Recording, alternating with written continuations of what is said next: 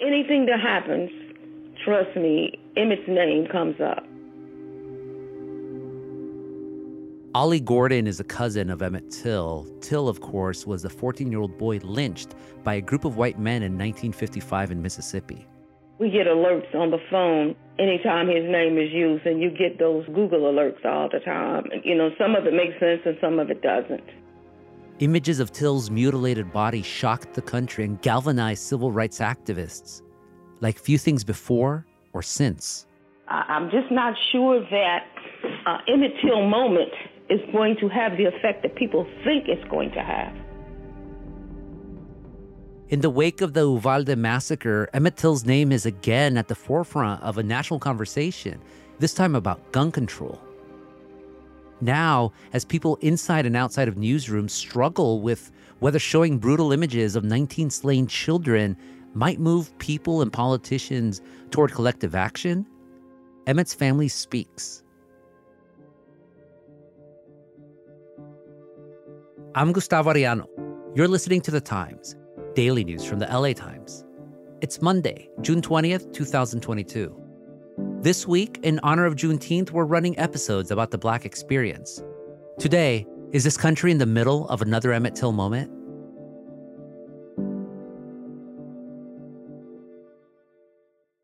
Marissa Evans covers healthcare and communities of color in California. Marissa, welcome to the Times. Thank you. After the Uvalde massacre, you sought out the family of Emmett Till. Why? You know, after I read all of the coverage so far at the time of the Uvalde shooting, and I was reading about all the children who died and the teachers who died and the parents reacting and the police response, I noticed on Twitter and just across social media platforms, people were talking about the need for like a paradigm shift for how we think about gun violence, how we think about how children are impacted by gun violence. And I noticed people kept saying, we need an Emmett Till moment. His body was pulled up from the Tallahatchie River. It was badly mutilated and bloated. This became a large event in the civil rights movement because his mother chose to have an open casket funeral in Chicago. You know, she turned her brokenheartedness into uh, a weapon for justice and made her private agony a public cause. We come not just to remember Emmett, but we come to commit ourselves in his name to fight all the conditions that murdered him, the conditions that still murder our children today across this country. This idea of showing the public, showing the world the damage that guns can do to a small child's body. There were black people lynched before Emmett, there were black people lynched after him. What is it, though, about his story that continues to resonate over 60 years later after it happened? The big thing at the time is, you know, in 1955, when Emmett was killed, television was just starting to come out. There was no social media, there was no internet. If you really wanted to get the news, you had to find your paper, find your magazine. And particularly for Black folks, you really had to go to the Black press to get your news. You could not rely on white led media organizations to actually cover this at a time because they too were in bed with white supremacists and white supremacy and condoned a lot of the racist violence which we saw at that time. So you really had only so many outlets as a Black person to get your news to really have an understanding of what was going on in other states with Black people. But Mamie Till Mobley, Emmett Till's mother, said at the time, after she figured out what happened to her son, after she saw what happened to her son, the way his face was brutalized and swollen and beaten, she famously said, Let the world see. And she invited Jet Magazine, a black magazine, to photograph Emmett actually at the funeral open casket, showing people what he actually looked like when he died. And those photos really haunted people. That was one of the first times people really saw in real time in published format what racist violence looked like, what hatred could really look like. I lost my innocence. I saw violence that, and I saw hatred that I had never experienced before. And for years, I, I walked around with a chip on my shoulder. I, I did all I could to try to get even. I think so often people mention Emmett's name because it resonated with them. It's been told mostly as a Southern horror movie, as a kind of a redneck Frankenstein. I would argue that's one of the few historical instances that people can point to as a collective unit and say, this happened and it has stuck with us for over 60 years. And of course, it's a, a horrible and brutal tragedy, but uh, I think what is most important is what do we do with that? You could see graphically what had been done to Emmett. Then you heard the story of why this had been done to Emmett, why Emmett was lynched. And then that photo stuck with you after the men who did this to him were acquitted of anything to have done with the lynching. Exactly. Exactly. And that's also was another reason why there was such an outrage over what happened to Emmett. Not just because like the sheer violence, but the violence committed against a child because people are so quick to make black boys older than what they are or older than what they actually are. So Emmett was 14. That's still a child. Uh, and so the idea that this could happen to a child really bothered people. It, obviously created like a wave of grief and a wave of trauma for his own family to bear witness to that. And I think in a lot of ways, that's one of the moments that people consistently go back to as an idea of not only looking at violence, but what we need to do as a society to potentially have this major cultural paradigm shift. And that photo was one of the reasons why the civil rights movement was fueled. People became so outraged that people in other states learned about what happened to him and realized something more collective had to be done. Do you think then it was inevitable that people would make the connection between Emmett Till and Uvalde? In some ways, yes. I think any time it comes to thinking about children, images of children that stick with you, people think of Emmett. They think of what happened to him. And again, the shocking violence of the Uvalde shooting and a lot of mass shootings, particularly Sandy Hook, even has bothered people in the last near decade since at least Sandy Hook happened. Columbine bothered people because those were also kids who died. Even if they were teenagers, they were still kids. They were somebody's kid. So I think that people making that parallel was an interesting one because this is one of the few times where people actually want to use history as a way to drive policy, to drive change. But again, there's all of these other factors I think that people don't often consider when saying, well, these parents should just show the photos of their loved ones and how they looked when they were shot.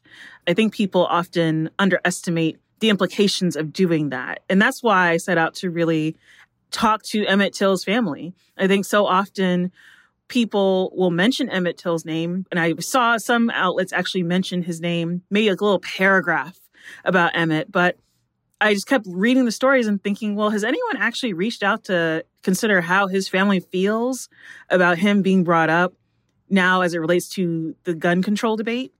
I think that's important that they actually have a say or have at least an opinion on what that means for them as a family, because every time his name is brought up, that's a trauma for them that image still haunts them. And what did his family say about that comparison? One of the people I spoke to for my reporting, I talked to Ollie Gordon, who is one of Emmett's cousins. I wanted to reach out to see what your thoughts are on the idea of if another Emmett Till moment is needed. That's a loaded question. I have seen that a lot as I scroll through the uh, Facebook. They kept saying an Emmett Till moment, an Emmett Till moment. She was seven years old at the time when Emmett died, but she was living in the same house as him in Chicago. Then he went off to Mississippi to go visit family, and then he never came back. The people that killed Emmett, they set out to do just that because he was black and because he went against the rules uh, that they had in, in Mississippi at the time, the Jim Crow rules. And they meant to do that to send a message to the black people to keep them in their place out of fear or what have you.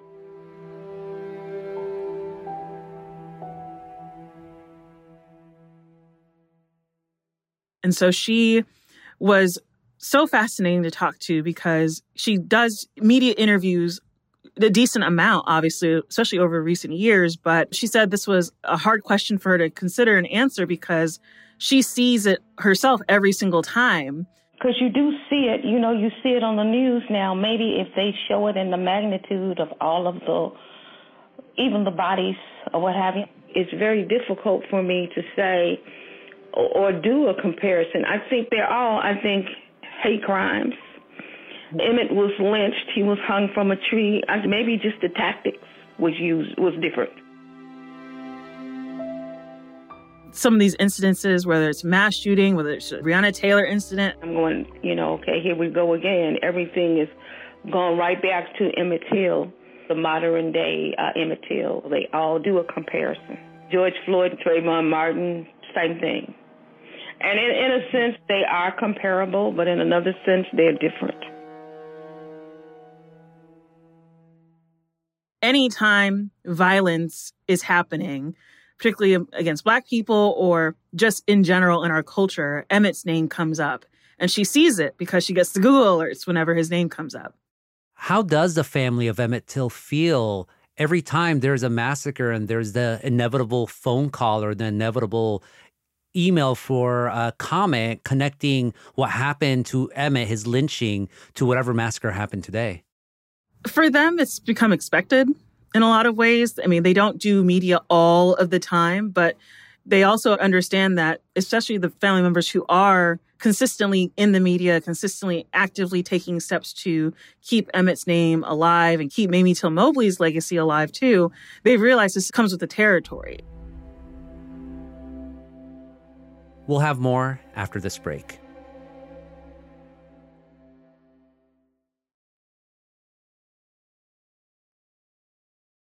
Marissa, are families of Uvalde victims planning to have open caskets? So, in the last couple of weeks, there have already been some funerals. I believe the last one is happening sometime this month. And I think some families have had open caskets, but they haven't had the media actually photographing or taking video of their children in the casket. And I don't believe any family has really looked to really get those images published, even. So, who's pushing this idea that if families share those graphic images of Uvalde victims, that that might push people to confront the horrors of gun massacres? What I have seen online, it's been a combination of people. It's people who are truly fed up with gun violence and mass shootings happening in our society and think that this might be the best way forward. It's also people in the media who have said media outlets need to take more action, more stringent action, like publishing those photos or those videos to really show our audiences what this violence actually looks like, particularly against children.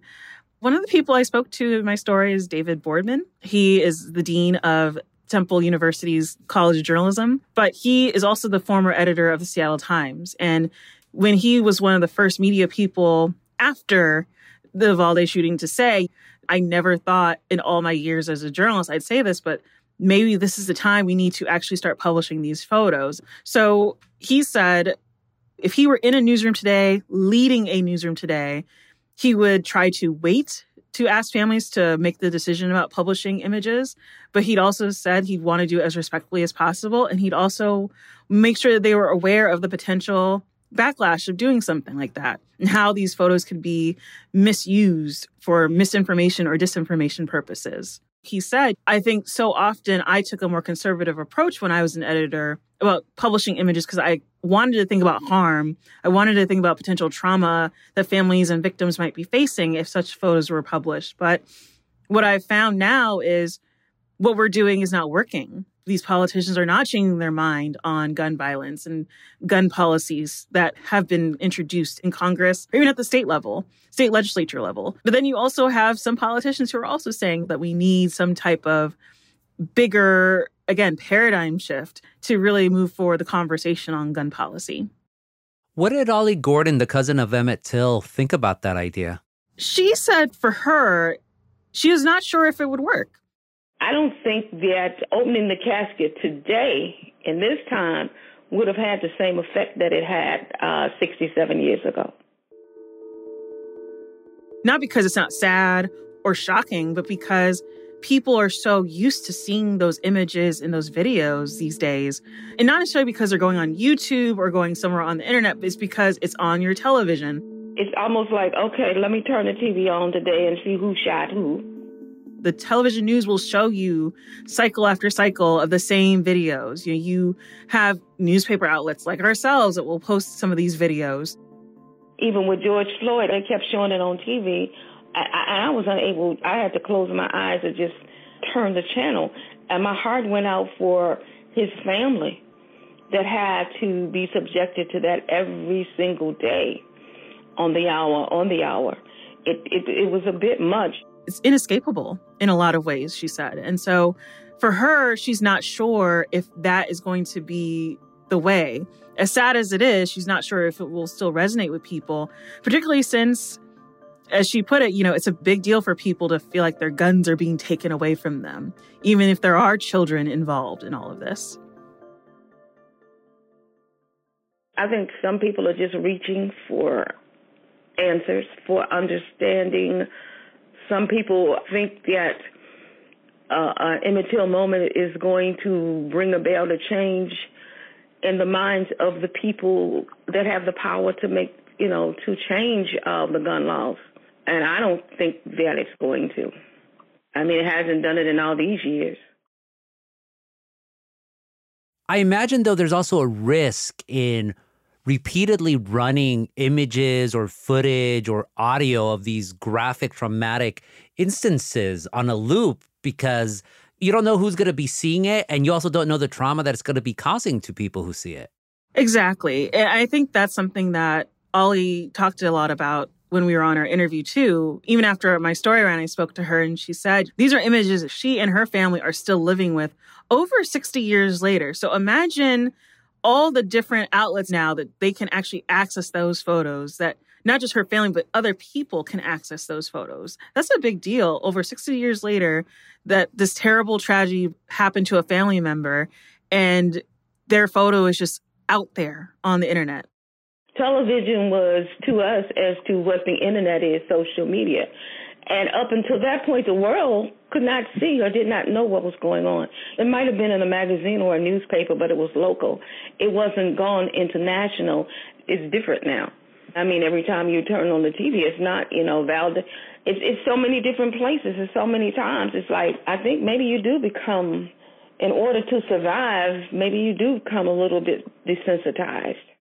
And I think the big thing in a lot of this that I found is so often I think people are quick to say, well, just put the photos out there. But I think there's also that step back period that folks want to take where they have to remind themselves that their family members did not ask to be the face of gun violence or mass shootings. It's, it was a happenstance thing for them. And so I think for her, she said that it's often comes down to figuring out why do people need to see those images? And even now, she said, you know, over all this time she is in her 70s and she is still haunted by those images. She doesn't even need to look them up, she says, because that image of Emmett in his casket still haunts her in a lot of ways. It was very um, disturbing, very grotesque, so it did have a devastating effect on me. Even now, when I see things and hear things, it still brings tears to my eyes. Because many times when I do a reporter talking, the, the tears just come. I don't know where they come from. It's not something that I have control over. So even when you're thinking about the Sandy Hook families, when they first caught wind that people were hoping that they would release photos of their children, those families rallied with the Connecticut legislature and said, "We don't want that." Look at what happened to the Sandy Hook families. A Connecticut judge has found InfoWars host and conspiracy theorist Alex Jones liable for damages in lawsuits brought by parents of children killed in the Sandy Hook Elementary School shooting. The parents of several children sued Jones over his claims that the massacre was a hoax. So there's a lot of potential risk there. And I think it's very important that we look to history, but there's also something to be said about understanding that history is only a guide. It can't necessarily be the end all be all for how we make change and affect change. And it's also very easy for people who are not affected to say, oh, the families should step up. You know, they're victims of this either a lynching of racialized terror or gun massacres. You should step up and be an advocate so more of these deaths don't happen again, where sometimes the family just wants to mourn and they want to mourn in privacy. Well, and that's what I found when I was talking to Jesse Salisbury from the Emmett Till Interpretive Center when I interviewed him. He said, as admirable, for example, as Mamie Till Mobley was to have the courage and the gumption to show what happened to her son, that was still a very difficult decision for her. She made that decision, but she didn't make it lightly. And she also knew that in a bigger way, as Ollie told me when we were on the phone the other day, she said Ms. Mobley really wanted her son's death to live on in infinity so people would understand the ramifications of racial violence, to understand like what hatred could look like in real time if something isn't done about it. We got a lot of positive things, I think, because she released the photo and because she showed the world. That's how we got a lot of our civil rights, and we got a lot more people having an understanding and coming on board to fight for the rights and to fight for a lynching bill against those types of crimes. They saw a need for it. So I think it was an educating moment. It was a reality check for many as well. At the same time, you know, as Mr. Salisbury said, you know, you can't tell people how to channel their grief. We've seen it over the many, many years of mass shootings where you have families who's become anti-gun violence advocates who some of them run for Congress. I am an unwilling participant in this movement. I would not have signed up for this, but I am here today for my son, Trayvon Martin. You've seen people find ways to channel their grief. And it's also okay if someone does not wish to channel their grief in a way that puts them in the public's eye, because in doing so, that means that they are susceptible to having even more members of the media, just like ourselves, asking them questions, hoping for interviews. It just keeps putting them out there when sometimes people need space to grieve. Emmett's cousins, they said, you know, it could maybe help, but at the same time, change takes time. And they said it took them a long time to recognize that they wanted to step up, that they really wanted to be the best stewards possible of Emmett's name, of Mamie Till Mobley's legacy, and what she did at that time. So those are the big things that they've come to realize as they've been trying to do that activism work in terms of keeping Emmett's name alive. But it's tough. It doesn't come without trauma and having to, in some ways, compartmentalize some of that trauma from not only remembering what how you were, where you were when you first heard that he died, but also having to relive that every single time. Yeah, and it does take time sometimes. I mean, look, just what a couple of years ago, President Biden finally signed a law that bans lynching in the United States. Yeah, that was only in March. Jeez. That that happened. And it took centuries for that to even be a thing. And I think people forget how, you know, we know Congress moves very slow, particularly if they don't feel motivated to do anything. And I think in a lot of ways, as people continue to think about how we need this Emmett Till moment, and again, as Emmett's family members said, as a couple of other folks in my story said, it's not as if it's going to change is going to happen overnight, even after people see these photos. We are seeing images of police brutality and violence. We are seeing just a variety of different violence from at various levels of institutions that are not necessarily affecting people so much to the point where we're changing laws and policies and systems. So I think that's another thing that Emmett's family really wants people to keep in mind as we have these discussions as a community is understanding that the change might not happen right away. It might be in a year, five years, it could be another century.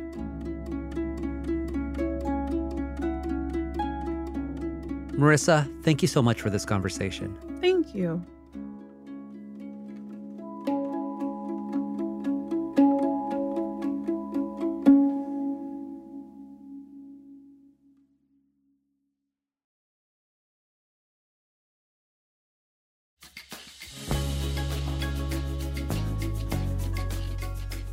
And that's it for this episode of The Times, daily news from the LA Times. Ashley Brown and Shannon Lin were the jefas on this episode, and Mark Nieto mixed and mastered it.